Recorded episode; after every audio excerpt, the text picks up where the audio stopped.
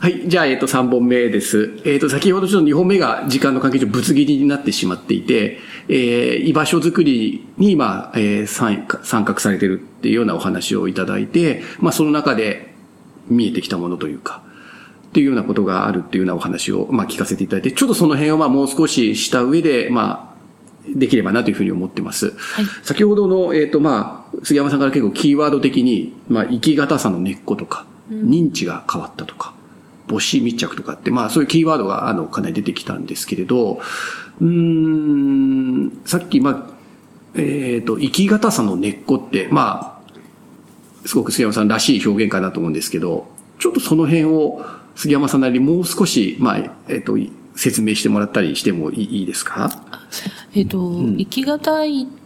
というのはみんな漠然と感じているんだけども、うんうんうんそれが、やっぱりあの、社会とつながっていたり、その、現実に直面できなさっていうのを、うんうん、あの、持っていたり、うんうん、あの、それがその直面できない理由が実はあったりとか、うんうん、そういう人の、まあ、あの、心理的な部分と、うん、あと社会の変化っていうものが、あの、相互作用的に関わって、その人の生き方さってものを生み出しているんじゃないのかなっていうふうに考えるようになったっていう、うん私なりの理解ですね。それがまあ根っこっていうか、その社会の中で規定されながら、心理的な影響もあって。うん、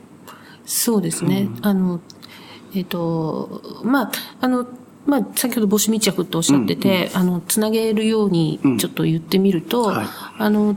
その母子密着をその、えー、現場に関わる中で見る機会はすごく多かったんですけれども、うん、今度はそれが自分に返ってきて、自分の親との関係とか、うんうん、自分の子供との関係っていうのに、やっぱりその振り返ざるを得ない時が出てきて、あ、そうすると、あ、私は実は、あの、母との関係が、あの、非常に強かったんだなっていうこと。うんうん、で、今結構母子、お母さんが重たいとかありますよね。うんうん、ねで、あれに、やっぱり今時代がそういうものをこう表現し始めてますよね。それと同じものが自分の中にもあったなっていうことに気がついていったり、じゃあ今度は息子との関係を、あの、どうするのか、うん、かなり意識的に夫との関係を強めた方がいいかなとか、息子には、あの、まあ、もともとあんまり息子に愚痴は言ってこなかったんですけど、うん、あの、あんまりそういう息子をこう自分の味方にしないようにしようとか、うん、息子をちょっと手放していこうとか、そういう日、自分の生活にこう、は還元できていくみたいなことはありますよね。それが多分生き方さの、私の、私自身の根っこを少しこう、えっと、日日を当てる、ね、日に当てて、ちょっとこう、風通しを良くしていくっていうことにつながっていくんじゃないかなと。思っています。まあ人それぞれその根っこのこう絡み具合っていうのは、まあそれぞれ人多分違っていて、でも杉山さんは杉山さんなりにこうそこを少し日に当ててみて、はいこういうふうにこんがらがってたんだなっていうのをわかる、わかる。そうですね。はい。やっぱりでもそれ、人それぞれこうかこんがらがった根っこがあるんだよなっていうことがまあ見,、見えてきたっていう感じなんですかね。まあそれはリアルに関わってね。誰もが持ってるっていうことを、持っていて、特に困難な人たちのこんがらかり方をこう自分なりに整理していくと、実は自分に返ってきてしまうっていうか、自分のこんがらかり方と、こう、なんていうかね、こう、つながってしまうっていうような、それが支援者としてはどうなのかよくわかんないんですけど、そういうのが起きましたね。うん。まあ、ちょっとここからは、まあ、あの、さらに深める感じになっちゃうと思うんですけど、えー、やっぱり杉山さんの文章って、必ず自分を通っていて、はい、うん、で、多分だからすごく自分を通過して書いてるから、はい、多分読者も自分にこう来るというか、読者も人事とは思えず、ただこう、そういう事実があったというだけではなくて、やっぱり、こちらの自分も刺激されるっていうか、で変わっていく。で、それは自分を掘るところで変わっていくことにもなるし、杉山さんの文体の特徴ってやっぱそこにあるのかなって思うんですよね。なんかそこは、逆に言うと杉山さんの自分を必ず通してるから、まあそれととってもしんどい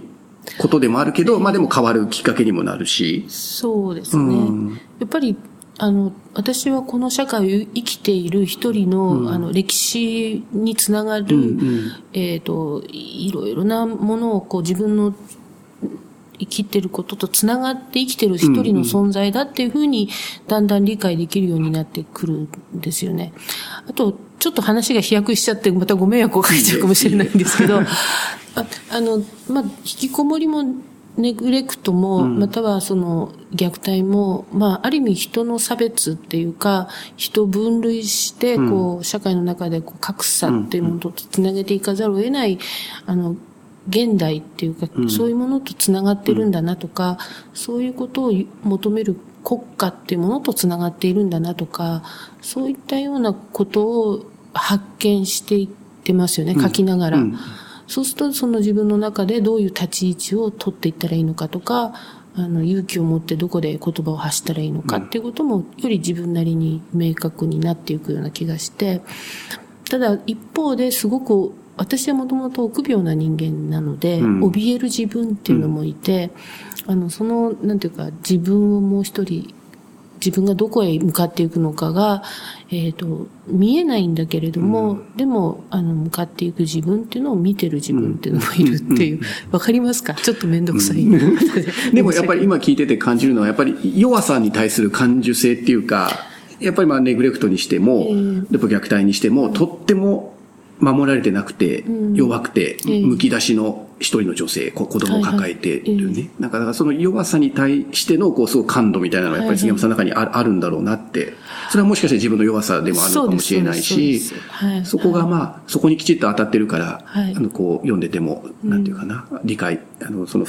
より深い、理解深いように見えるというか。そうですね。私自身が、あの、弱いっていうことを、あの、書きながらどんどん理解していってるっていう、そういうところはありますよね。だから、あ、みんなはもっと楽に生きてるのかな、みたいな、そういう感覚はありますね。でも今、弱いってことをなかなか言えない社会ですよね。強くなきゃいけないし、うんえー、まあ、弱くても強いって言ってなきゃいけないような社会のように私には感じますけど。えー、だから、あの、もう一度多分、多分あの、子供の貧困とか、うん、その、支援をしている人たちがもう一度コミュニティを作らなくてはいけないっていうことはすごく言ってると思うんですよね。うんうん、それはあの支援っていうことだけではなくて、うんうん、この日本の社会というか、この、まあ、日本だけじゃないと思うんですね。このグローバルな経済の中で人が砂粒のようになっていかざるを得ないって、それは、まあ移民管理を書いた時にすごく感じたんですけど、これはあの個人の責任ではなくて、その経済の中の、社会の歴史の流れの中で、人がどんどん分断されていかざるを得ない時代の中で、子育てって言って最もこう子供との関わりを大人になりつつ子供と向き合わなければいけないお母さんたちがこう苦しまざるを得ない。一番最初に悲鳴が上がったのがそこだったんだなっていうふうに思うんです。そうすると、あの、その中であの支援をしてる人たちが本当にみんなあの子供食堂を始めたり、その食べるっていうことを大事にしたり、あの、支援はできないけど一緒にいようっていう意思表示をする人たちが増えてきてるように思っていて、うんうん、そういうコミュニティの再生っていうことが今多分問われているんだけれども、うん、その時に強いものが弱いものを支援するっていうことでは無理だなと思っていて、その弱さの、弱弱さ、本当に無力で弱いけれども共にいるっていうことが、うん、あの、そういう未来を作れないだろうかっていうビジョンはかすかにありますよね。うんうんやっぱだから本当に弱弱さを共有、シェアできるっていうのはすごい大事ですよね。うん。うん、私自身は今は、うん、今はそう思っています。ただ私はまた動いていくような気がして、自分自身が。どこへ行くのかちょっとわかんないですけど、ただ弱いっていうことにきちんとこう、なんていうかな、認めていく、お互いが認め合っていくっていうことが、やはりあの、すごく今は必要かなっていうのは思ってますね。本当になんか強さを求められるだけに、でもそれで、まあでもみんな本当は辛いけど言えなくて、なんかでも仮初めの強さを装ってやってるっていうのはなんとなく私も時代を生きていて感じますよね。うん、弱音を吐けないし、吐けたらもっといいのになっていうか。うん、まあ、ただそこの弱音を吐けない分をお金っていうものがこう少し補うんだけれども、うん、そこをももっと起こってしまうと貧困っていうものが生まれてくるようで、つまりそれはあのなんていうかな、弱さの、まあ、認知っていうものと関わっているような気がするんです。うまく言えないんですけど、うんうん、つまり貧困っていうものは単にお金がないってことじゃないっていうのよく言われてますけれども、あの、そう、こぼれてしまうっていう印象を持ってますね。うんうん、社会からこぼれてしまう。こぼれ落ちちゃう。こぼれ落ちちゃうって。うん認知っていうのが杉山さん的には結構こう、はい、キーワードっていう感じなんですかね。はいはい、今ね。今ね。認知ってか、なんかなんとなくこう整理できる感じがあるっていう感じなんですか？杉山さんの中ではね。そうですね。価値観っていうものを、うん、あの、同じ時代を生きていて、うん、昔は多分共同体っていうことは一つの価値観を共有できてたんでしょうけど、あの、人がバラバラになるっていうのは価値観を共有できない人と隣り合わせにいるっていうことのような気がしていて、その見え方を少し変えていくことで、あの、弱い人と言われてる人と強い人って言われてる人ももしかしたら同じラインで、もしかしたらなんですけど、つながれる可能性があるのかなっていうことは。つながるためのなんか認知っていうか、はいはいはい、お互いに変わっていくっていうかね。うん、ああっちは別人じゃないんだ、敵じゃないんだっていう。まあ、同じ人かも、同じ弱さを抱えたり、まあ、同じ不安を抱えてるかもっていうことの認知を変えることでつながれるかも。えー、かも。かもですね。これは本当に実験のようなところがありますね。でも向こう側からはどう見る私は弱い立場の人間でもあるけれども強い立場の人間でもあるわけですよね。うんうん、だからその私が誰かをこう踏みつけているっていう可能性もあるわけで、そちらからはどう見えてるのかっていうのは、うんうん、なかなか伝えてもらえてないかもしれない。なるほど。うん、ね、この辺の今杉山さんのこうキーキーワードみたいなものが今聞いてる方にね、こうイメージがされるといいいいなと思うんですけど、ね、難しいかもしれないです、ね。うん、まあそれでも人、でも人それぞれ、まあ、杉山さんが認知とか、根っこみたいな表現ですけどね、うん、みんなでもそれぞれ語る言葉もあると思いますしね、えーえー、みんな切り口は違うんでしょうけれどもね。うん、でもどう、どうどうしてもバラバラにならざるを得ない時代を、やはり生き抜いていく知恵っていうのは人間は持てるはずなので、うん、そこは、あの、絶望してないですね。えー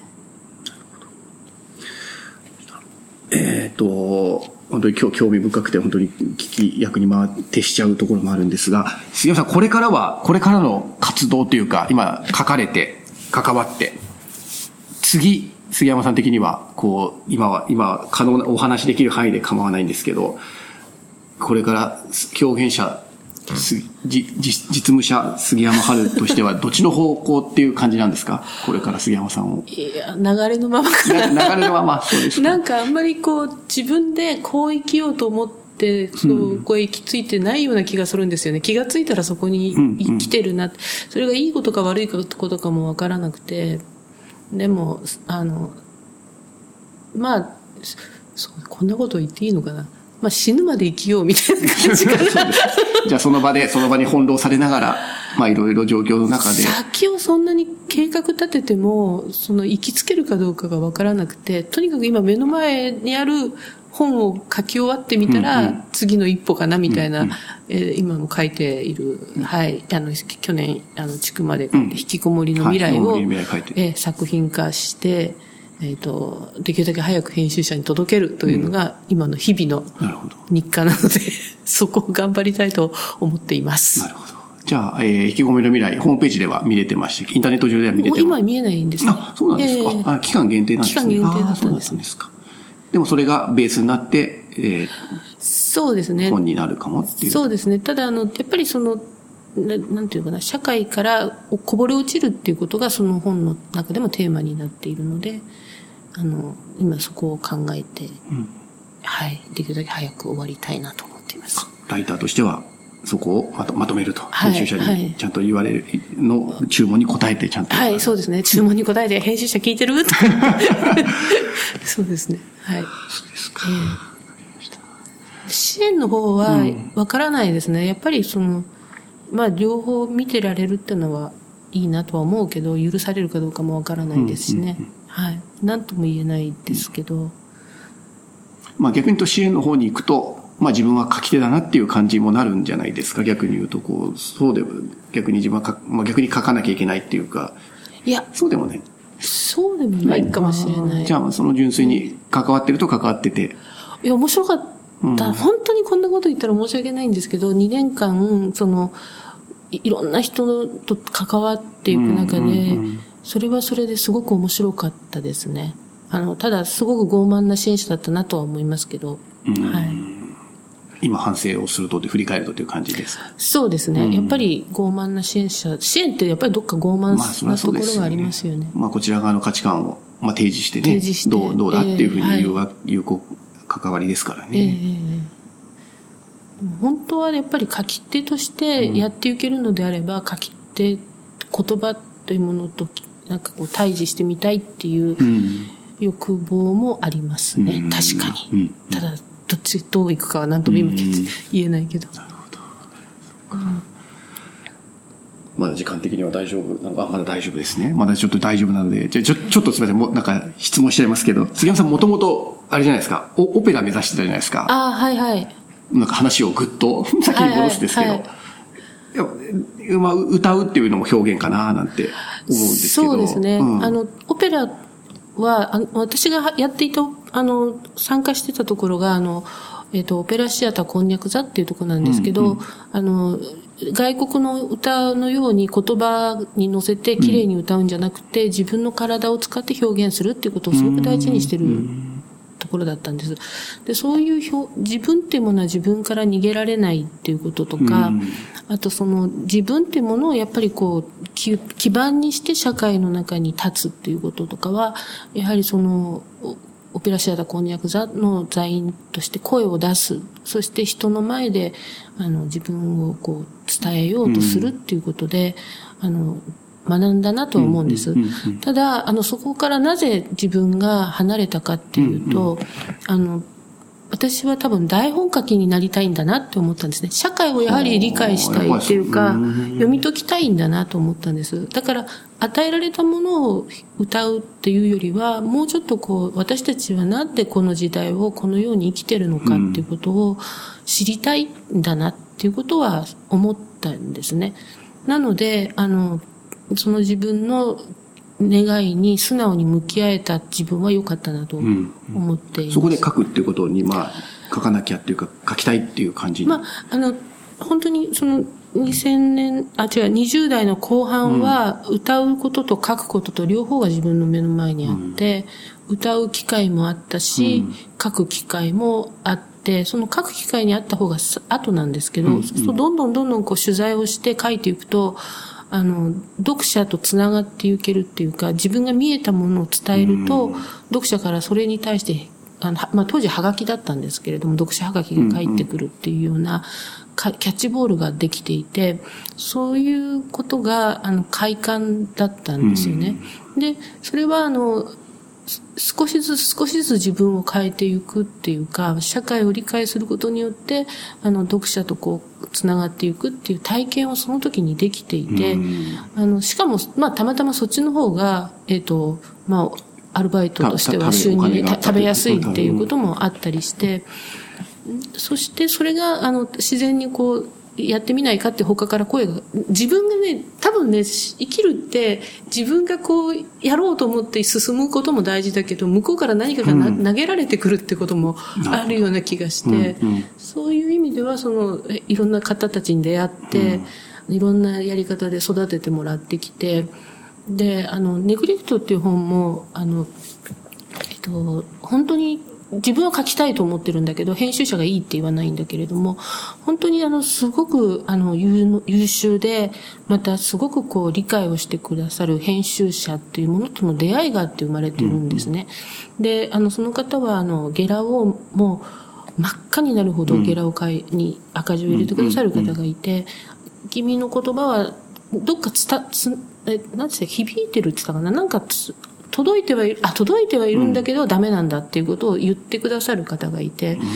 その人の、あの、その人やそれ以外のいろんな編集者の人たちに、えっ、ー、と、育てられた部分、ライターとしての私もいるんですね。で、その育てられた自分、そういうふうに外から来るものによって自分が変化していくっていうことは、うんうん、あの人が生きるってことなのかなって思って、周りから規定される自分っていうか、まあ自分が規定っていうよりは、私は応答性みたいなものを感じるんです、ね、まあそれに応答していくうちに、まあ自分が出来上がる。道が広広がっていくみたいな感覚があって、今度どこから弾が流れてくるのか来ないのかもわからなくて、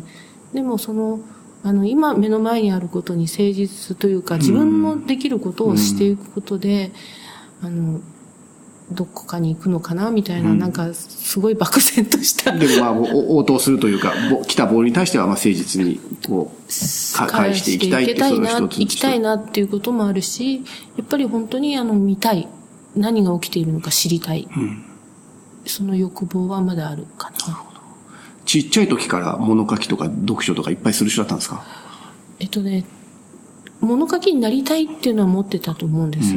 でも、読書はあんまり得意じゃないし、実は私今自分も書くのあんまり得意じゃないと実は思っていて、うん、うん、そんなにこう、器用な人間じゃないですよね。で、もっと器用になりたかったなって思います。ね、いつも書くのに時間がかかるってね、あの、おっしゃってたり書いてたり言ってますけど、いや、なんかそういうものを書いてる人って、やっぱちっちゃい時から文字へのこだわりとか書くことのこだわりなどがあったりしたのかななんて。あ、でも楽しかったんじゃないかな。あの、はい、作文とか書くのすごい好きだったやっぱりそうなんですね、やっぱり、ね。はい、じゃあ、じゃあやっぱ書くっていうのは、まあ、杉山さんの人生の中でやっぱりすごく大事な行為というか、やっぱりこう、外せ、外せない今はそうですね。やっぱり書くことで変化してきて、文字にすることで初めて理解するみたいな、非常に不器用なところがあるので、それは今もあると思いますね。でもそ、その、本当に苦しみながら文字を刻んでる感じが多分、まあ、読者にも伝わって。うん、嫌ですよね。そう、嫌、嫌ですかね。でもまあ、うん。楽に書きたい。楽に書きたい。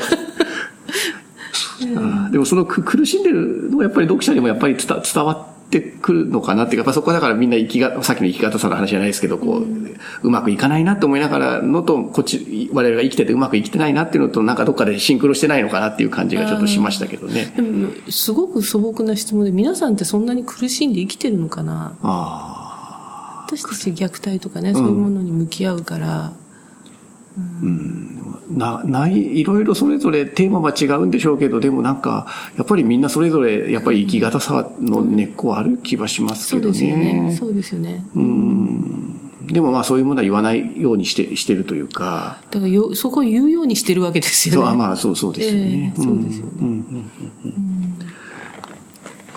うん、まあちょっと杉山さんの、まあ、なんだ、10代の話とか、20代の話ね、ごめんなさい、ちょっと振っちゃいましたけど。えーそうですね。うん。でも、あの頃に戻りたいかっていうとどうでしょうね。ああ、ど、どうですか？戻りたいですか？どうだろうな。もういいかなって。もういいですか。まあ、これから先、杉山春さんが本当にどう変化していくのかは、たのまた見守りたいなと思いましたけど、はい、一ありがとうございます。一読者として。うん、うんどう変化していくのかは自分でもわからないですけど、うん、社会のいろんな応答がね、ボールが投げられて、社会から投げられて、まあそれに、そうですね。レスポンスする中でね、えー、そうですね。また作品が生まれて生まれるかどうかもね。えー、まあ本当に一読者としては、杉山さんの文章をもっと読みたいというか、ね、あ、そうですか。ありがとうございます。そう思ってる人結構多いと思うんですけどね。そうですかね。うん、うん、それはうれ嬉しいですけどね。うん、えーでもまあ、方やね、書くの大変でとか言って聞くとね、なんか大変だなと思ったりするんですけど、えー、杉山さんの文章は。ただ、えっと、やっぱり、あの、困難な人たちって言葉を出せないなってすごく思うんですよね。で、やっぱりその言葉っていうのが出せるようになってくると、少しその人たちが楽になっていくのかなっていうのは思っていて、そういう人たちが言葉が出しやすいような、うん、あの、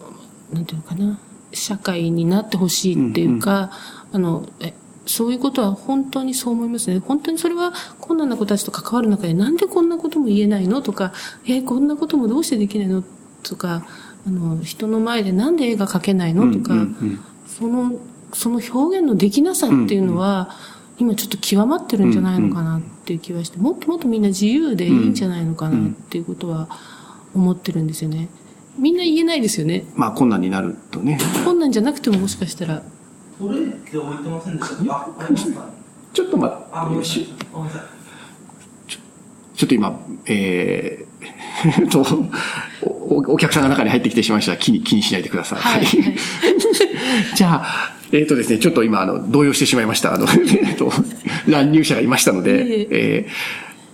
ー、一回ごめんなさい、時間もここまで来ていて、あとごめんなさい、締めの10分ぐらいちょっとやらせてください。はい、はい。なので一回これで終わりにしたいと思います。失礼いたしました。はい